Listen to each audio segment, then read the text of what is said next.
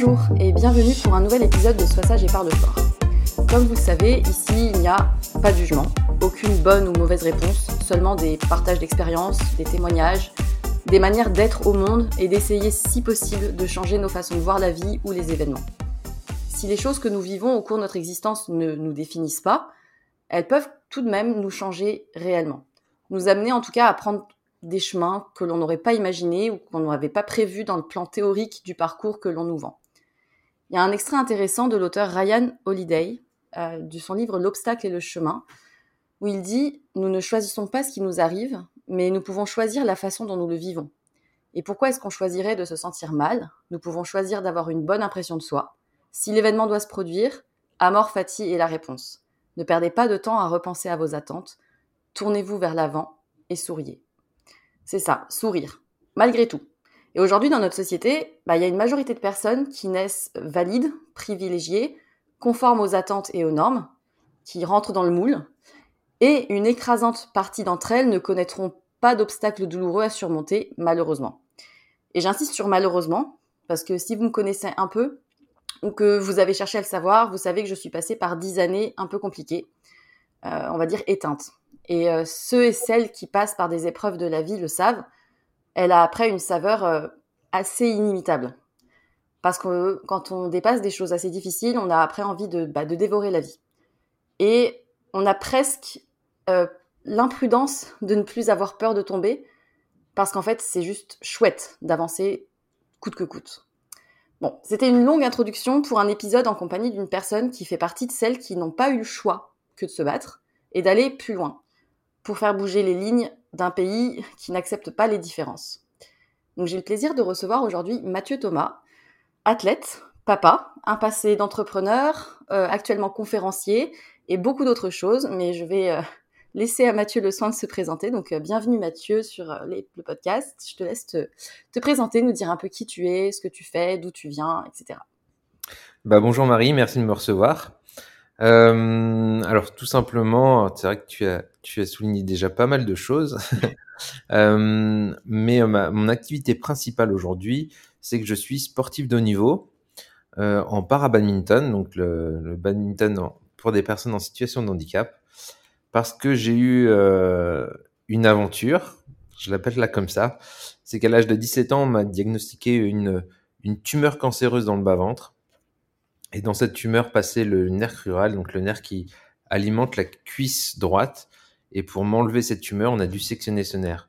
Euh, ce qui a impacté euh, du fait que maintenant, aujourd'hui, j'ai une paralysie de la cuisse, donc plus de sensibilité et plus de muscles à, à cet endroit-là.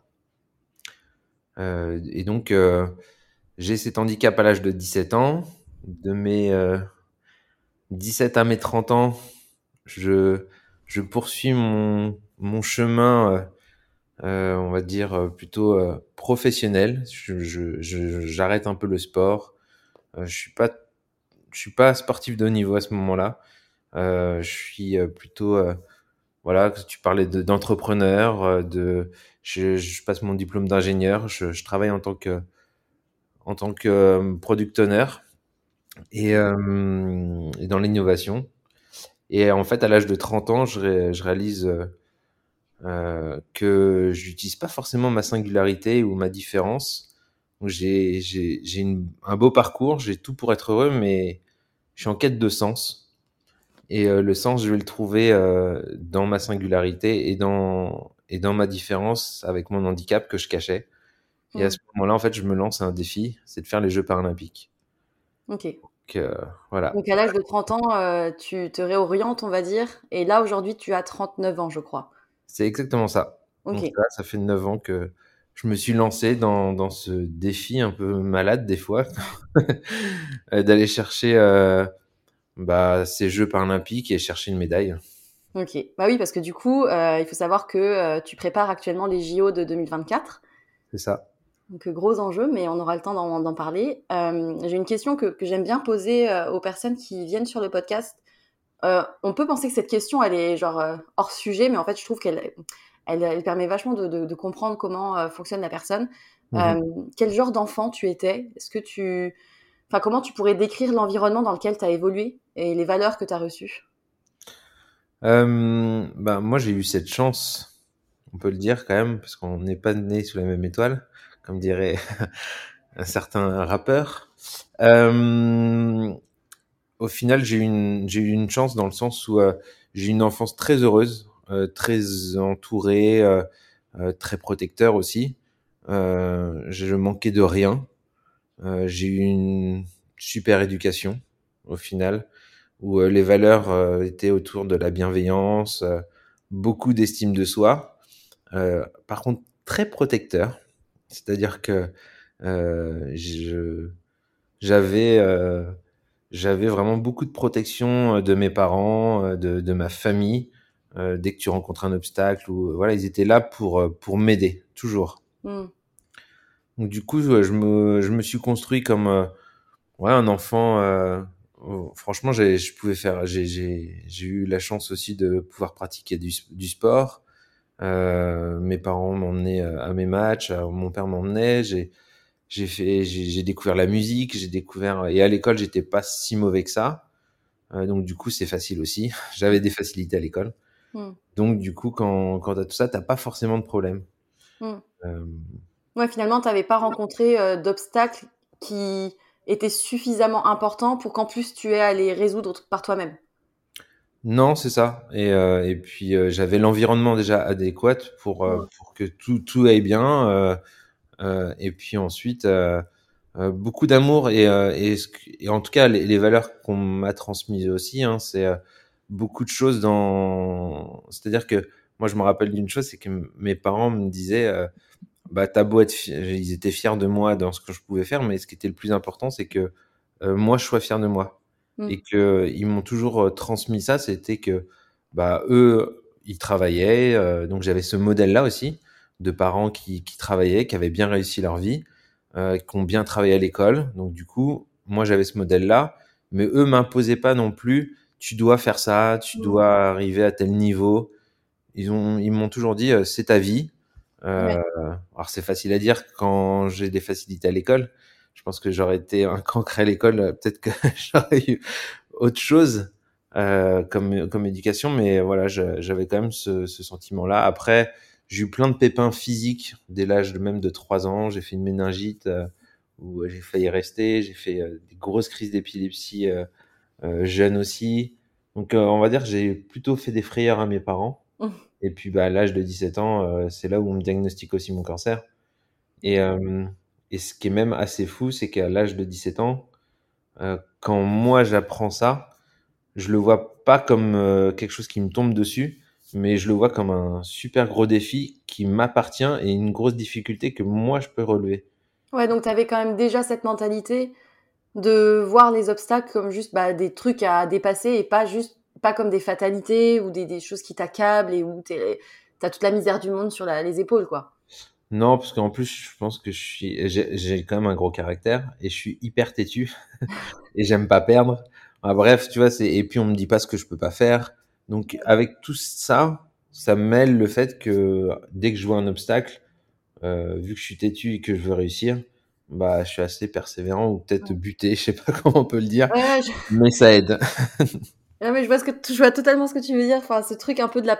Après, je pense que c'est pas que l'apprentissage, euh, il y a aussi la graine. Enfin, on a tous un caractère un peu différent et après... euh, c'est sûrement aussi ce que ce qu'on vit qui nous qui renforce ce truc-là, mais euh, tu l'avais sûrement déjà de base. Donc euh, et du coup par rapport au sport, euh, tu dis, enfin t'as dit que t'étais déjà sportif quand t'étais jeune.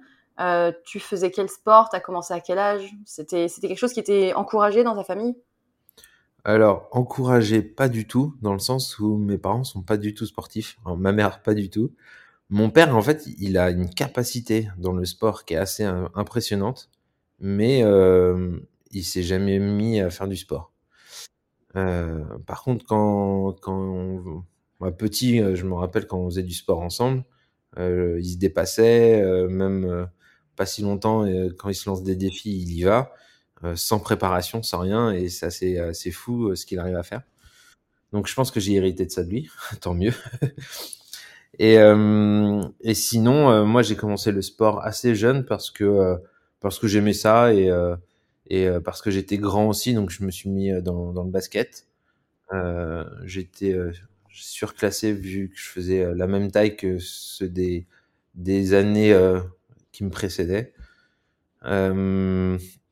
et ça, j'ai touché quand même à pas mal de sports parce que j'ai fait du foot, j'ai fait du basket, j'ai fait, j'ai fait du tennis de table, j'avais fait j'ai fait du tennis, j'ai fait de l'équitation. J'ai fait vraiment beaucoup, beaucoup de sport. En fait, c'est ça qui était assez intéressant, c'est que euh, mes parents m'ont aussi euh, ouvert sur cette curiosité et m'ont jamais interdit euh, n'importe quoi que je voulais faire.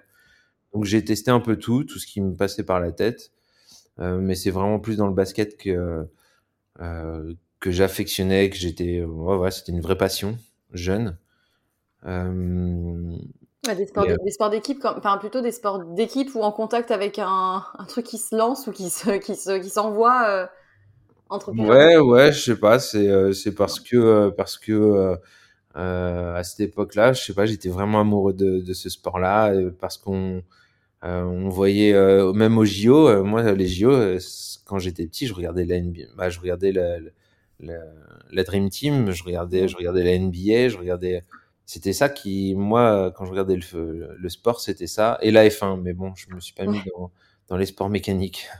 Mais voilà, c'était aussi le rituel euh, euh, avec euh, avec la famille de regarder euh, de regarder ça. Mon petit frère, qui a trois ans de moins que moi, euh, fait pas loin de deux mètres, donc du ah coup, ah oui. voilà, lui aussi, il a suivi aussi les traces du basket. On, ça nous plaisait, on en faisait ensemble, et et voilà aussi, c'est ça qui qui fait que c'est resté. C'est resté. Ouais. Puis en plus, tu vois, je pense que euh, on a beau euh, encourager les gens à faire plus de sport, etc.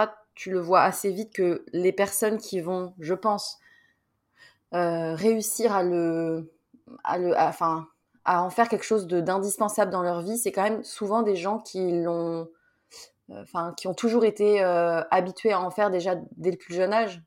Même si bien sûr, tu as des gens qui aujourd'hui se mettent au sport sans en avoir forcément fait avant, je, enfin, je pense que ça aide quand même énormément à ce que ça se perpétue et que ça devienne un, un mode de vie de, enfin, normal en fait, une fois arrivé à l'âge adulte. Mmh, mmh. Oui, après, je pense que ça va dans l'éducation. Euh, je pense que encore une fois, euh, en fait, on a été, pour beaucoup, il y en a beaucoup qui ont été traumatisés du sport à l'école, ouais. ou même de certaines matières, mais vu que le sport fait partie d'une matière aussi, c'était euh, bah on s'est noté, il faut faire la performance vis-à-vis -vis des copains, vis-à-vis -vis de tout ça. Et il euh, y a des choses où on n'est pas forcément bon et donc euh, euh c'est jugeant, c'est il n'y a pas beaucoup de bienveillance non plus au collège, donc du coup ça n'aide pas et, et, ça laisse des traces. encore hier j'étais en, en cours de natation avec mes enfants qui sont en grande section et quand je vois je trouve pour moi la maltraitance envers des enfants, mais t'y arrives pas, allez, essaye, vas-y. Mm. Je me dis, bah non, c'est pas comme ça que tu, tu vas traumatiser le gamin mm. à aller dans l'eau et bah, ça se trouve, il voudra pas aller là-bas, quoi, après. Mm. Mais je me rappelle même euh, entre, bah, entre filles et garçons, il y, y, avait aussi un truc euh, hyper dur à la période du collège, la natation au collège, mais c'était traumatisant parce qu'il y avait bah, les corps, tu compares le corps des autres, etc. Puis t'en as qui sont moins bons, t'en as qui ont peur, t'en as qui sont pas à l'aise, t'en as qui ont pas, qui ont pas de souffle. Franchement, pareil, moi j'ai été, j'ai toujours fait du sport depuis que je suis petite, en dehors de l'école. Mais c'est vrai que le sport à l'école, c'était traumatisant. Enfin, c'était vraiment euh, l'horreur, quoi. Bon, en fait, l'école, en fait, on est dans ce système de comparaison aux autres. Alors, tu as besoin, peut-être redémarrage pour euh, pour euh, pour exister. Tu as besoin de de te comparer aux autres et de de te construire. Euh, mais euh, c'est tellement dur. Et au final si on arrivait à à avoir une éducation centrée sur soi euh, avec un entourage autour mais on n'est pas en comparaison avec les autres mm. peut-être que ça marcherait mieux là je parle de sport mais dans d'autres matières aussi donc ouais oui. Oui il y a beaucoup cette culture bah, en France et dans beaucoup de systèmes éducatifs, tu as beaucoup cette, bah, ce système de notation, ce système de comparaison. Donc forcément, ça entretient aussi euh, bah, des, des, des, des, un mal-être. quoi. Mais euh, non, en tout cas, je te rejoins sur le, sur le sport. Euh, et du coup, donc, tu faisais du sport et arrive l'âge de 17 ans, on te diagnostique euh, ce cancer. Mmh. Comment, comment, ça s'est, enfin, comment ça a été diagnostiqué? Comment ça s'est manifesté? Parce que tu vas pas faire des check-up intégrés tu vas pas faire un check-up médical intégral euh, tous les six mois quand tu as 17 ans. Et puis non. ensuite, qu'est-ce que tu as eu comme euh, parcours médical? Comment tu as été euh, suivi du coup, alors ça s'est, diagnostiqué, j'étais, c'est là où on revoit encore l'enfance heureuse que j'ai eue. Je suis parti en colonie Ouais. aux USA. Donc ça, c'était top. J'ai beaucoup voyagé aussi petit, ça, juste pour faire la transition par rapport à mon enfance heureuse et mon ouverture. Ça aussi, j'ai eu cette chance de pouvoir voyager et d'aller, heu, à plusieurs reprises, heu, aux États-Unis. Donc là, je suis allé aux États-Unis, on on était en colonie et puis, bah, on est en short et puis, les gens se rendent compte qu'en fait, j'ai une jambe plus fine que l'autre. Donc mes copains de de colo, voient ça. Moi, je m'alerte pas plus que ça, parce que je me dis que je suis un peu comme au tennis où tu as un bras plus fort que l'autre et je me dis: «Bah, ma jambe gauche est plus forte parce que c'est mon pied d'appel». Heu, je vois pas ça, différemment, genre je me rends pas compte que, il y a une gravité derrière tout ça et en fait, je prends rendez-vous, à mon retour en début d'année où en plus il faut faire un certifi un certificat médical pour le sport. Donc j'en profite et là je dis juste à mon médecin, «Bon, apparemment j'ai une jambe plus fine que l'autre, heu, possible de me prescrire des séances de kiné, on va renforcer la jambe droite», heu et voilà, on fait ça. Et là où, heu, on repart sur un examen très basique qu'on a pu faire à l'école, avec les enfants, au tout début. Le petit coup de marteau qu'on met sur le genou, où du coup, ben, hop, le genou se lève. Le gauche, ça bouge bien et le droit, pas du tout.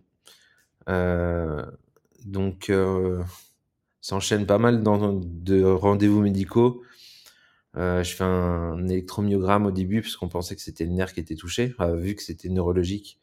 On a analysé directement ça, heu, pour écarter, heu, je pense toutes les maladies, autour des nerfs, ça aurait pu être, une sclérose en plaques ou des choses comme ça.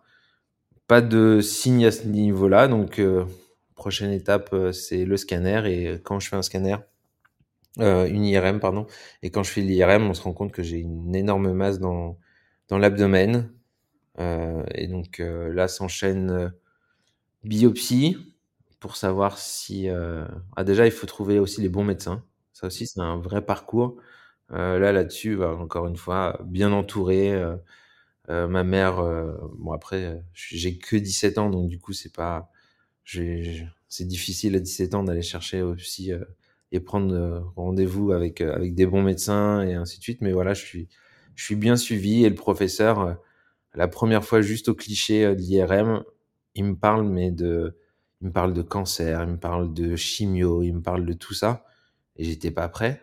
Mais en même temps, il m'annonce tout ça et il a pas encore fait la biopsie et et puis, et il me dit un truc assez important moi qui m'a montré la gravité aussi de la chose c'est qu'au moment où où il me voit il me dit: «Bon, on va faire la biopsie», heu, quand il voit les les ah l'IRM il me dit: «Biopsie, on la programme la semaine prochaine». Moi, je lui dis: «Impossible, semaine prochaine, bac blanc, impossible, je peux pas» et lui, me dit: «Heu heu, jeune homme, dans la vie, il y a plus important que le bac» et là, j'ai compris la gravité de la chose parce que tout mon entourage, profs, même mes parents, heu: «Tu es l'année du bac, je suis désolé mais c'est ça la chose la plus importante de ta vie» et tout le monde te le rabâche qu'il faut travailler, heu, toute l'année pour avoir son bac et ainsi de suite et là, tu as le médecin qui te dit l'inverse qu'il y a plus important dans la vie.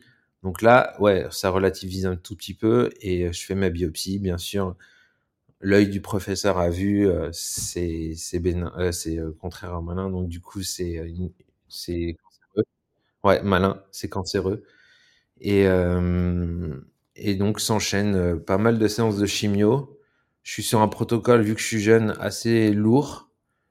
Heu, 1re séance de chimio, heu, ap ouais, 2-3 jours après, perte, bah, voilà, toutes les pertes de cheveux et ainsi de suite, c'est mon je je j'ai les poignées de cheveux qui partent donc du coup, c'est mon frère, et mon père qui me rase la tête. Bref, on fait tout en famille, beaucoup de soutien, c'est, c'est assez fort et puis, en fait, pendant 1 an, honnêtement, j'ai un vrai blackout de tout ce qui s'est passé parce que, heu, parce que j'étais en mode survie.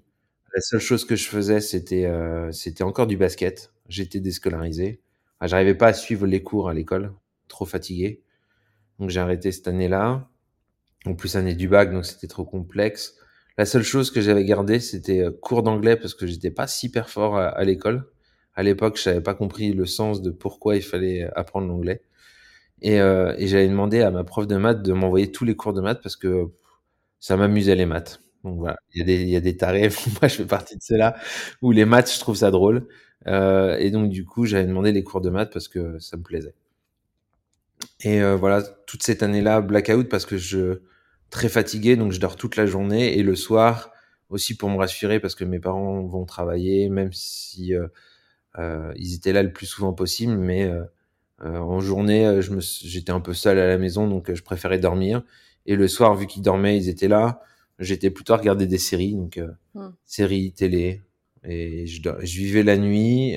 J'allais à l'entraînement une fois à l'entraînement par semaine et les matchs le week-end.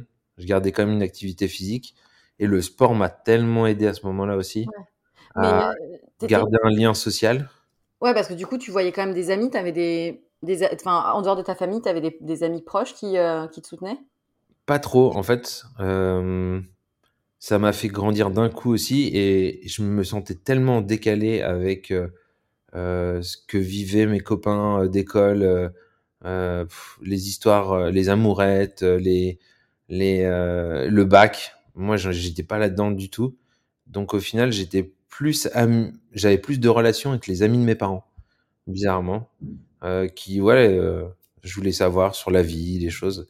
Donc moi, ça m'a fait grandir énormément et le seul lien que j'ai gardé, c'était le sport avec mes copains du, basket avec qui euh, je faisais du basket. Et puis bah, pour l'anecdote aussi, vu que j'avais plus de cheveux, moi je me sentais un Michael Jordan, tu vois. Michael Jordan blanc, en mode je pouvais tout faire. Donc j'avais pas d'handicap à ce moment-là, j'étais juste épuisé physiquement. Mais cet épuisement, même je sais même pas comment je faisais pour faire des matchs. Je rentrais, j'étais j'étais totalement HS. je mettais du temps à m'en remettre, mais ça me faisait un bien fou. J'avais ce besoin de me dépenser physiquement vu que je faisais rien.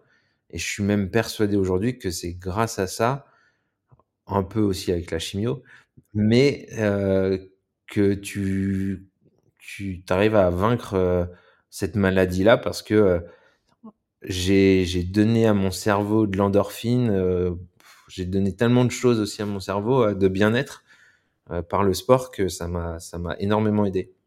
Je suis convaincue que le sport guérit beaucoup de choses. Enfin, je, enfin quand tu vois la production d'hormones que ça génère, euh, la stimulation des défenses immunitaires, etc., tu peux facilement te dire que, mine de rien, euh, le sport peut quand même aider à, à éviter de choper certaines choses euh, que souvent les gens chopent toute l'année, les rhumes, les machins, les grippes, les trucs.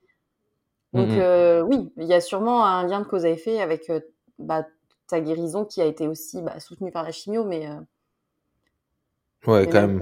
Même beaucoup, je pense quand même, vu les doses qu'ils ont mis quand tu es jeune pour, pour guérir. Mais voilà, mais après, le, le truc, c'est qu'au bout de six mois de. Donc j'avais fait, euh, je pense, cinq ou six séances de chimio. J'allais trois jours à l'hôpital, toutes les trois semaines à peu près. En fait, à la base, c'était trois semaines, mais il fallait que les, les plaquettes remontent assez euh, à toutes mes défenses immunitaires, sinon je pouvais pas. Ah, vraiment, en fait, le, but de la chimio, c'est que ça détruit tout. Hein. C'est un gros, gros desktop on t'ingurgite ça et puis euh, ça doit tuer toutes les cellules, bonnes, mauvaises, ça trie pas. Donc euh, tes défenses immunitaires, elles sont en alerte totale. et, euh, et, et, donc du coup, voilà, j'avais ça. Et, et, à la fin, en fait, hum, à force de... L'IRM montre, je faisais des IRM de contrôle pour vérifier que la tumeur bah, diminuait bien, que les séances fonctionnaient. Et puis au bout de la 4-5e, on se rend compte que ça bouge plus du tout. Il n'y a plus de diminution, donc euh, euh, bah, ils décident d'opérer.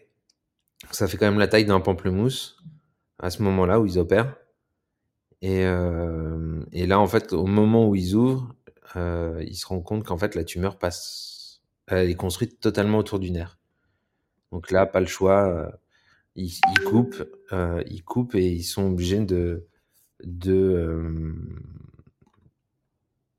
de sectionner ce nerf et c'est ce qui va induire après derrière toute la l'handicap et tout ce qui va enchaîner derrière mais moi j'étais prêt euh, dans ce combat vis-à-vis -vis de la maladie du mais alors par contre sur le handicap j'étais pas prêt du tout Ouais. Mais vraiment pas. Parce que du coup, que je la la 1re conséquence de l'opération, ça a été, bah, de que ton muscle, si je comprends bien, le muscle de ta cuisse ne pouvait plus être mobilisé? C'est ça. C'est-à-dire que l'atrophie que j'avais, parce que la tumeur comprimait le nerf, donc passait moins l'information. Donc c'est pour ça que j'avais cette atrophie un peu du muscle, mais je pouvais quand même, heu, marcher, je pouvais quand même plier, je pouvais je pouvais tout faire. Là, le fait de le sectionner, heu, 2 jours après, mon muscle déjà le jour même, je pouvais plus bouger la jambe, mmh, parce que j'avais plus de réaction, mais le muscle, il a fondu en 2 jours. C'est-à-dire que j'avais, heu, mon muscle est toujours là, mais paralysé. Et donc hem, donc ouais, plus de sensibilité aussi.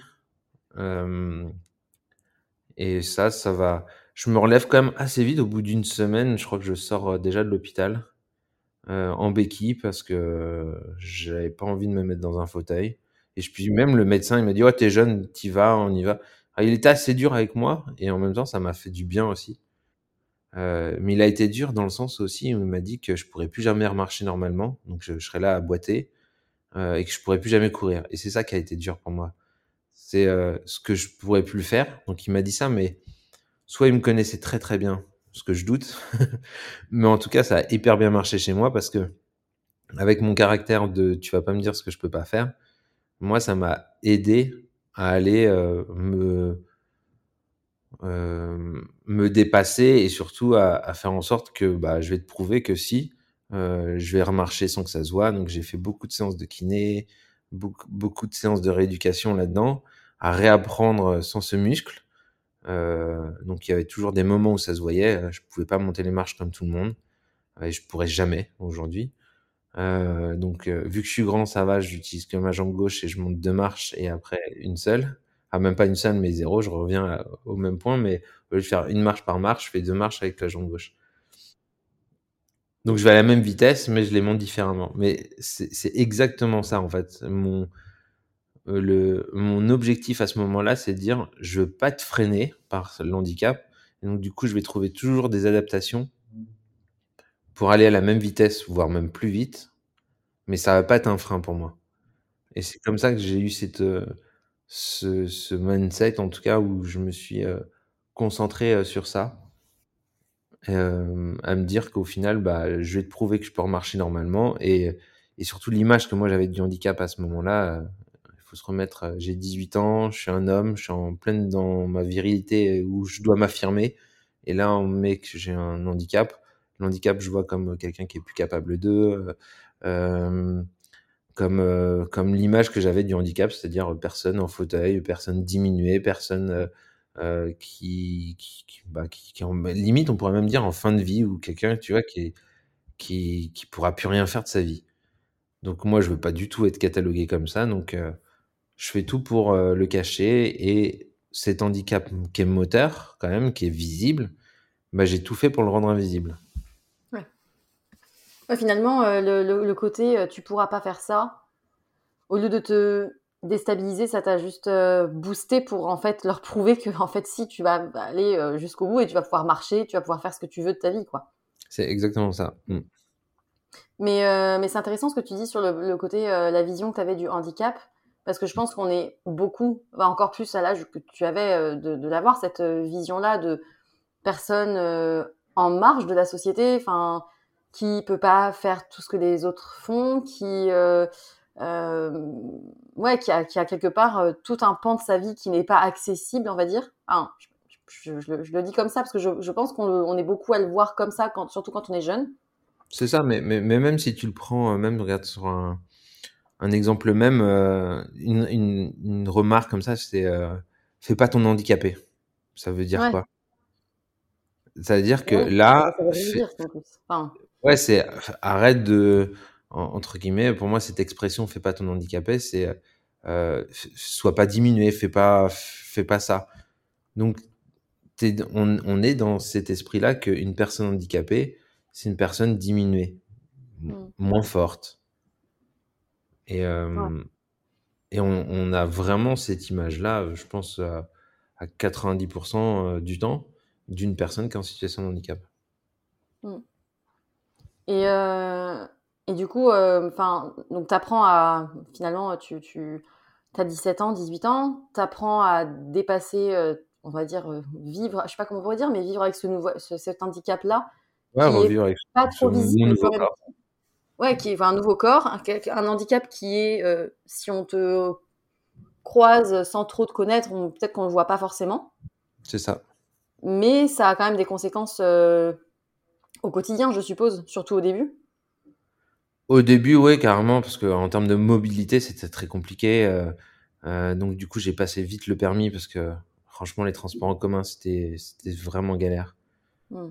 donc, j'ai encore une fois la chance. je peux passer le permis. je passe mon permis sur une boîte auto je, je, je, trouve mon autonomie à ce moment-là. Euh, et, euh, et, ça, ça va vraiment m'aider sur l'aspect vraiment pratique. Après, euh, beaucoup de combats aussi. Euh, à l'anecdote, euh, encore une fois, je suis en, donc là, j'ai mon bac l'année d'après. Et puis, en termes d'administrative, c'est, c'est, il y a la reconnaissance de tout ça. L'anecdote, c'est que je donc je suis à l'UT, donc je suis à je suis à la j'ai des cours à la fac de Nanterre et à la fac de Nanterre pour rentrer pour en fait pour se garer autour de la fac de Nanterre, c'était toujours galère. Donc je demande euh, et puis même pour y accéder mon bâtiment, il était à l'opposé de, de, soit du parking ou même du métro si j'avais vraiment besoin de, de prendre le métro. Donc je demande juste d'avoir accès à l'intérieur du campus ouais. en voiture et là, ils me disent Ouais, mais seulement si vous avez euh, votre macaron handicap. Je fais Ok, comment on fait pour l'avoir Ah, bah, il faut faire la demande, et ainsi de suite. Ouais, en fait, t'étais pas du tout aidé, en fait. Enfin, tu, tu, dois tout découvrir par toi-même, tu dois faire toutes les démarches par toi-même. Ouais, c'est ça. Et encore une fois, voilà, maman est là, elle m'aide dans ses démarches et tout. Donc, elle reste toujours là. De toute façon, une maman restera toujours une maman. Mais voilà, à ce moment-là, elle m'aide encore beaucoup euh, sur ça, sur toutes ces démarches-là. Donc, j'apprends. Euh, elle m'aide là-dessus. Et puis en fait, on, on, passe un moment fou pour avoir juste ce macaron. Vraiment, ça, je pouvais pas marcher. J'avais des béquilles au début. Euh, je ne marchais pas longtemps et c'était vraiment compliqué. Et, euh, et je l'ai jamais eu. On me l'a toujours refusé à ce moment-là. Et je l'ai eu bien plus tard. C'est ça qui est fou. Euh, au moment où je dirais que j'en avais le moins besoin par rapport à avant. Et je l'ai eu plus tard, mais je l'ai eu dix ans après. Et c'est ça où je trouve fou, c'est-à-dire que par rapport à, toutes ces démarches et, euh, ça a été, au final, je pense qu'ils sont là pour décourager parce que sinon il y a beaucoup de demandes.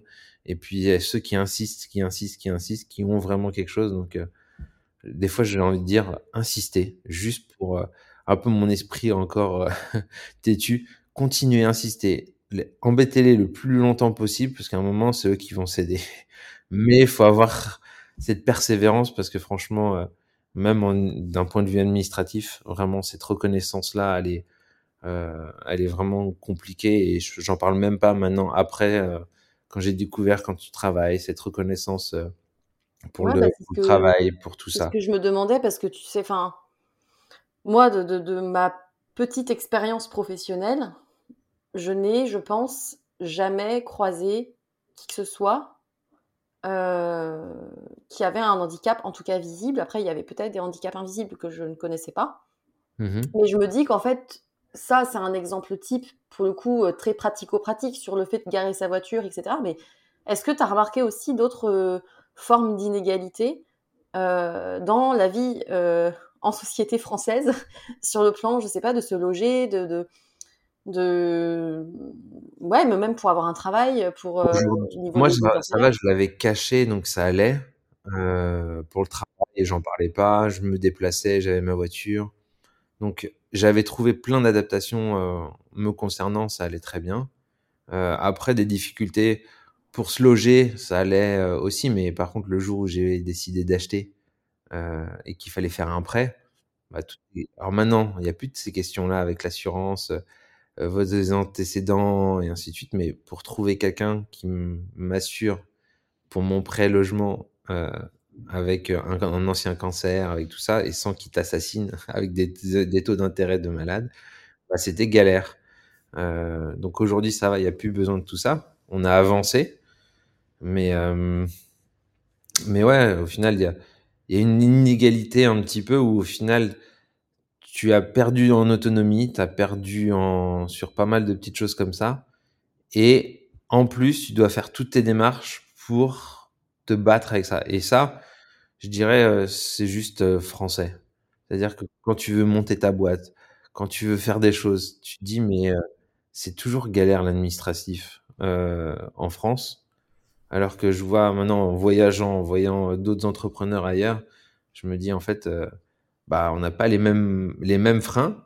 Mais par contre, une fois que, que tu as réussi à dépasser tout ça, bah, au final, tu es peut-être armé pour. Euh, pour. Euh, bah c'est vrai qu'en France, tout est compliqué. Enfin, que tu sois valide, et encore plus quand tu es invalide, mais quand tu as une, invalidité, entre guillemets, quelle qu'elle soit, tu galères dans, dans, tout. Et comme tu le dis très bien sur l'entrepreneuriat, tout est fait pour mettre des, enfin, pour mettre des freins enfin, sur, le plan. Euh, administratif, sur euh, envoyer les papiers, les machins, tout est compliqué. Et Il y avait un sketch de, Roman Fressinet, j'avais adoré là-dessus, c'est que il disait moi je voulais entreprendre, mais à la fin je comprenais plus rien, je savais même plus pourquoi je voulais créer ma boîte. Ouais. c'est que c'est si tu passes autant de temps à, dans l'administratif, t'es plus sur ton, ton business, ton cœur de, de où tu voulais créer et ça empêche tout ça, c'est ça qui est un peu dommage, mais même s'il y a plein d'aides, même s'il y a plein plein de choses, je trouve que quand même c'est euh, c'est pas simple. Ouais, puis même pour, faire un parallèle avec l'entrepreneuriat, même mm. si c'est un peu une, une, petite divergence, mais finalement, euh, tu retrouves encore le côté compétition euh, malsain, même à l'âge adulte dans le milieu professionnel en France, que tu n'as pas à l'étranger quand, enfin, tu vois, je sais pas, aux États-Unis, tu lances ta boîte, en fait, on t'acclame, on te, félicite, on, te prend comme exemple. En France, tu as tout de suite ce côté un peu rivalité où euh, les, gens qui réussissent de manière générale dans la vie en France sont pas aussi bien perçus que s'ils étaient aux États-Unis. C'est parce que, après, moi, ça, c'est mon point de vue aussi, c'est qu'aujourd'hui, en fait, on est encore beaucoup dans la comparaison et c'est dans notre système éducatif depuis le début. Ouais. Tu te compares par rapport aux autres. Et donc, vu que tu te compares par rapport aux autres, je trouve pas que ça te tire vers le haut. Les gens autour de toi ne sont pas là pour te tirer vers le haut. Et donc, du coup, t'es pas un... l'autre à côté de toi est un concurrent et pas un modèle. Ouais, c'est ça. Et, euh... et que ce soit même, même dans le sport, je, je trouve aujourd'hui, euh... euh hmm, j'ai, quand je vois le mindset qu'ont d'autres pays par rapport à les sportifs entre nous, français, j'ai l'impression que on est en guerre entre nous pour accéder au Graal, mais au final, euh, non, l'objectif c'est que on aille chercher une médaille d'or, mais on doit s'entraider pour aller chercher ça. Mmh. Euh, on est, les rivaux, ils sont, ils sont pas au, à l'endroit que tu imaginerais. Mmh. Mmh. Mais ouais, on est vraiment en comparaison. Ouais, ouais. Et, sur le plan, euh, comme tu le disais, de, la difficulté, enfin, des, des, conséquences, on va dire purement administratives, est-ce que toi, tu as observé en tant qu'homme euh, une, une différence dans la perception qu'on pouvait avoir de toi, euh, ou euh, des a priori, ou je sais pas, peut-être. Moi, je l'ai tellement bien caché, je vois ce que tu veux dire. Je l'ai tellement bien caché que non. et en fait, ces barrières-là, c'était moi qui me suis mise, en fait, tout simplement. Le regard des autres, pourquoi je le cachais, pourquoi j'en parlais pas, pourquoi je le dissimulais autant, c'est que j'avais tellement peur de, du jugement des autres et que les gens me, me voient diminuer ou qu'ils aient pitié ou que je veux pas qu'ils s'en servent entre guillemets euh, pour euh, pour soit s'attendrir sur moi ou ainsi de suite. C'est pas non plus ce qui me définit. C'était juste un fait et puis moi j'avais cette chance en tout cas de pouvoir le cacher contrairement à une personne qui est en fauteuil qui est là et et qu'elle n'a pas le choix. Ça fait partie de maintenant d'elle et, euh, et tout le monde le voit. Et donc, du coup, tu dois te construire différemment. Euh, donc, ouais, moi, j'ai, moi, je pense que j'ai eu quand même cette chance en le cachant. Euh, après, c'est un autre. C'est un. À double tranchant, entre guillemets, hein, parce que du coup, cet handicap, il existe quand même. Mais le fait de le cacher, j'avais pas de regard des autres. C'est moi, c'est moi qui pouvais choisir si j'en parle ou j'en parle pas. Et euh, par contre, le fait que du coup, je rende ce côté un peu invisible, euh, du coup, bah, t'existes pas non plus à travers ça, et donc du coup, tu es tout le temps en train de compenser. Ouais. Et c'est pas bon non plus. Donc Ouais, là où il faut trouver le juste milieu et c'est là où tout est, heu, l'objectif de ce chemin d'acceptation par rapport à tout ça. Mmh. Et hem, et du coup, tu as fini par te te choisir de te lancer, heu, complètement dans le sport de haut niveau. Heu, tu as forcément, je suppose, dû faire des sacrifices parce que, enfin, j'imagine en tout cas parce que tu tu passes pas d'un milieu professionnel classique à un milieu, heu, d'athlète professionnel comme ça. Enfin, tu as forcément un changement de rythme de vie, tu as forcément un changement de je sais pas, même en termes de de niveau de vie, enfin, est-ce que ça ou alors est-ce que peut-être ça a été très simple? Je sais pas. Hem, déjà ça a été très progressif dans le sens où à à 30 ans, j'avais, heu, besoin de me reconnecter sur d'autres choses, heu, redonner du sens comme je disais donc je me suis lancé ce défi-là de faire les Jeux paralympiques. Maintenant, je savais pas du tout dans quel sport. Je pratiquais le badminton depuis seulement 2 ans. Ouais. C'était pas non plus, j'avais pas cette destinée mais voilà, je suis tombé amoureux de ce sport Et heu, le et ça m'a ça m'a ça m'a toujours animé. Voilà, c'était une grosse passion, un gros coup de cœur par rapport à ça et après, c'est des opportunités. En fait, c'est pour moi, la vie est faite, heu, de milliers d'opportunités. À nous de les saisir, d'en voir ce qu'on en fait. Et puis même dans ton introduction, je trouvais ça très vrai. C'est ça, c'est par rapport à ce qui nous arrive, ce qui est important, c'est qu'est-ce qu'on en fait? Mmh. Et et heu et du coup, aujourd'hui, je donc heu, je me suis lancé dans le para-badminton. Heu, je dirais par hasard parce que c'est un peu ça, hein, c'est j'ai saisi des opportunités, heu, 1er championnat de France, du coup, je découvre que le para-badminton existe. Je demande à à au sélectionneur, bah, comment ça se passe, les classifications, heu, si on peut faire des compétitions internationales. Moi, ça moi, ça m'intéresse, heu, j'adore ce sport. Je fais j'ai je suis en situation de handicap, comment ça marche? Mmh. Là, je suis convoqué à un stage d'équipe de France. Ils partaient, sur un tournoi. Tout se construit à ce moment-là. Ça faisait, à peine 2 ans, 3 ans qui que ça se développait. Moi, j'arrive aux prémices un peu de de ce développement. Donc là, on est en 2015 et heu, donc je fais ma 1re compétition internationale. 1re compétition, c'est là où je me fais classifier et là aussi, ça a été un pour moi, le plus gros chamboulement de ma vie, c'est que, hem, ils me classifient. C'est-à-dire que là, à ce moment-là, je suis reconnu en situation de handicap. Les autres autour de moi me voient en situation de handicap. Je peux Ouais. plus le cacher.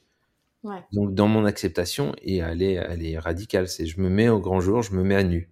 Ouais. Heu et en même temps, en plus, cette classification, donc heu, je ils me catégorient dans la dans la catégorie SL3, donc c'est les personnes qui sont atteintes aux membres inférieurs et la particularité, c'est qu'on va jouer sur un demi-terrain. Donc limiter la taille du terrain par rapport à mon handicap, par rapport à ce que je pouvais faire. Moi, jouer sur grand terrain, je je galérais et là, le fait que ce soit sur un demi-terrain, je me dis: «Ouais, en fait, j'ai j'ai des vraies chances». Mmh. Heu, je suis grand, ça va le faire, c'est parfait et pour moi, c'est la meilleure nouvelle qu'on m'annonce. Là, je rencontre le numéro 1 mondial, je le vois, il fait, un une tête de moins que moi, il est tout gringalet, heu, je me dis: «Waouh, easy, je vais le battre». Ah mais je suis allé vraiment innocent, tu vois? Et là, il me met 21-10, 21-10. J'ai fait: «OK, il y a du chemin». Et en même temps, aujourd'hui, je l'ai jamais battu. Il est toujours numéro 1 mondial.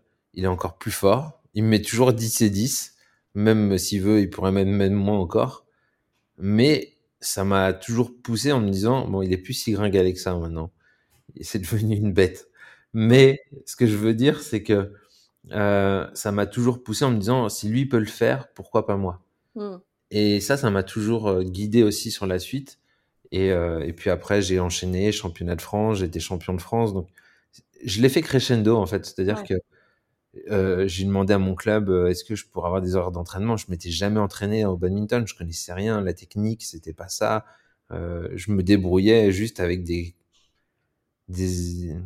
facilités que je pouvais avoir dans le sport, de base, mais c'est tout. J'avais aucune technique là-dedans, donc je partais vraiment loin. Je suis quand même champion de France cette année-là, donc en 2015. Heu, mon club, je leur demande s'ils peuvent m'entraîner, si là, je vais faire des compétitions internationales. Je gagne quand même des médailles. L'année d'après, en 2016, je suis champion d'Europe en double. donc voilà, en fait, il y a une ascension et au fur et à mesure de chaque année, en 2017, c'est les championnats du monde. Je fais une médaille de bronze aussi aux championnats du monde en double, encore en double. En simple, le niveau est trop élevé encore et donc du coup, j'arrive pas à aller chercher des médailles sur des grosses compétitions. Euh, mais en double avec euh, mon partenaire, ça, ça marche bien. Avec les différents partenaires que j'ai, on, on, fait des médailles. Et donc, du coup, c'est ce qui me pousse aussi après euh, à lâcher mon, mon, mon, boulot à un moment donné. Euh, parce que, bah, aussi, dans mon projet de vie à côté, avec la mère de mes enfants, on, bah, ça faisait longtemps qu'on qu'on cherchait à avoir des enfants. En fait, quand je disais qu'à 30 ans, j'ai changé de sport, mais je me suis aussi euh, j'ai rencontré euh, Émilie, la mère de mes enfants, euh, à 30 ans, donc j'avais tout plaqué, job, boulot, ancienne compagne. Et j'avais fait table rase pour, repartir là-dedans. Et, très vite, on voulait avoir des enfants, sauf que avec mon cancer, avec euh, voilà problème de fertilité. Euh, euh, même elle avait aussi des difficultés auparavant avec son ancien compagnon pour avoir des enfants, donc on savait très bien la galère que ça allait être. Donc on s'est lancé dans un projet comme ça très très vite, donc un projet de PMA. Et, euh, et on a mis trois ans euh, avant d'avoir les enfants. Donc moi, j'ai développé aussi mon projet en parallèle de para-badminton, plus euh, ce projet d'avoir des enfants. Et puis au moment où ça arrive, bah, on nous annonce qu'on a des jumeaux. ok, oui. Nouvelle petit défi de la vie, histoire de, de pimenter un peu le tout. C'était pas assez. Euh...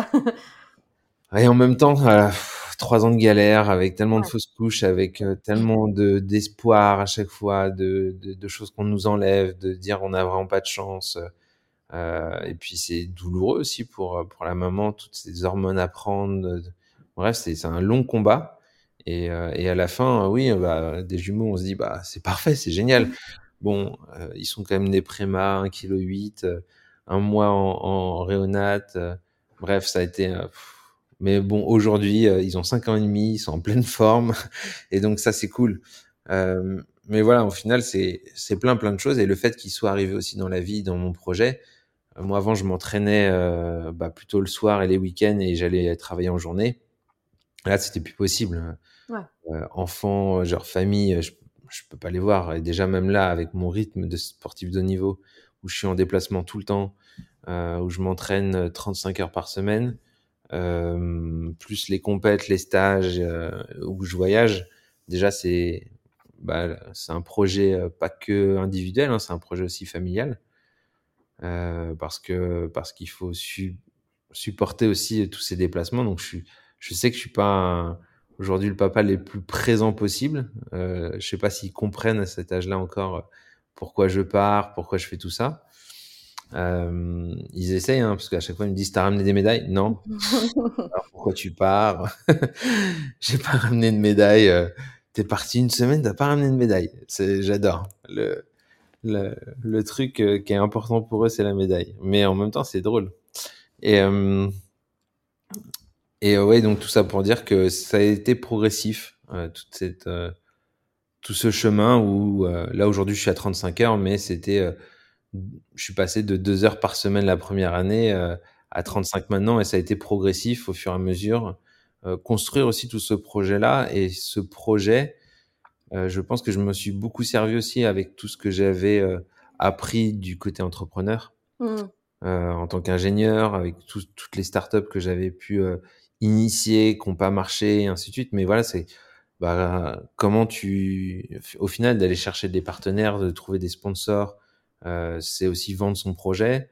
Donc, euh, j'ai commencé comme ça, à me trouver des sponsors seuls. Après, je me suis dit, bah, il faut que je m'entraîne, donc je vais pas avoir le temps d'appeler euh, toutes les personnes dans la journée. Donc, il me faut un manager, je contacte un manager, j'arrive à, à le convaincre de mon projet et, et que voilà, c'est ça aussi un, un, ce métier aussi d'entrepreneur qui est là où il faut convaincre des gens à adhérer à ton projet, à, à, vendre son projet, à croire en toi. Donc j'ai réussi à faire ça avec avec euh, avec lui. Euh, après, il y en a eu un deuxième qui est arrivé. Après, euh, l'équipe s'est étoffée. J'ai mes entraîneurs. j'ai aujourd'hui un prépa mental, une personne en prépa mental, en prépa physique. Et même au niveau de la société, aujourd'hui, j'ai même pris deux alternants qui sont là avec moi pour travailler sur la communication, Mmh. personnes qui travaillent sur la, la partie presse, les relations entreprises, toutes les conférences. Voilà, l'idée, c'est vraiment de d'emmener un maximum de personnes pour que chacun a son rôle. Moi, je suis là vraiment, je guide ma feuille. Ma feuille de route, c'est d'aller chercher une médaille. Et après, il y a plein de satellites qui gravitent autour. C'est intéressant ce que tu dis sur le truc de ça se construit au fur et à mesure parce qu'en fait, tu peux pas quand tu en, enfin quand as un projet ou quand tu as une idée qui vient en tête ou quand tu as une envie ou un souhait, tu peux pas c'est enfin c'est utopiste de croire que tout tombe dans le bec des gens et que ça, ça tombe comme ça. Enfin non, en fait tout c'est juste des portes qui s'ouvrent et des chemins que tu prends ou que tu prends pas. Mais c'est à toi de le faire le chemin en fait. Enfin, c'est toi qui l'as fait. Tu as su t'entourer des bonnes personnes petit à petit, tu as su augmenter tes heures d'entraînement et tout. Mais euh, il y a encore. Euh, il y a beaucoup de personnes qui n'ont pas cette capacité-là à, à, se saisir des opportunités et, et, les, et les, choper comme étant euh, juste un, une corde pour aller un petit peu plus loin, pour aller sauter sur l'étape d'après. Et qui pensent qu'en fait, tout doit arriver vite, tout de suite, maintenant, comme ça, sur, le, sur la table. Et, et, je pense que quelque part, euh, bah, tu trouves ça chez tous les sportifs parce que, bah, que, tu, que tu aies un handicap ou pas, le parcours, il est toujours progressif, il est toujours petit à petit. Et du coup, je pense que tu retrouves cette mentalité-là chez tous les sportifs, mais au final, tu as beaucoup de gens qui ne sont pas athlètes et qui, ne font, qui font ou pas du sport, mais qui ont beaucoup ce truc-là dans la vie que bah, ça t'arrive et puis euh, t'attends que ça arrive sur toi et, tu, as plein d'espoir et puis t'attends et tu te dis ah mais quand est-ce que ça va m'arriver etc et, euh, et, je trouve qu'il y a encore beaucoup de gens dans la société qui peut-être parce qu'ils n'ont pas eu à dépasser des choses euh, entre guillemets malheureusement je, je sais pas si on peut dire ça mais qui du coup euh, ont moins ce truc là d'aller chercher les d'aller chercher ce qu'ils veulent tu vois mmh. je comprends ce que tu veux dire et euh, moi, je dirais que même la vie, elle est, elle est même là-dedans, euh, dans ce domaine-là, c'est pas juste. C'est-à-dire que moi, j'ai eu ce parcours-là, mais pour d'autres, ça va être facile.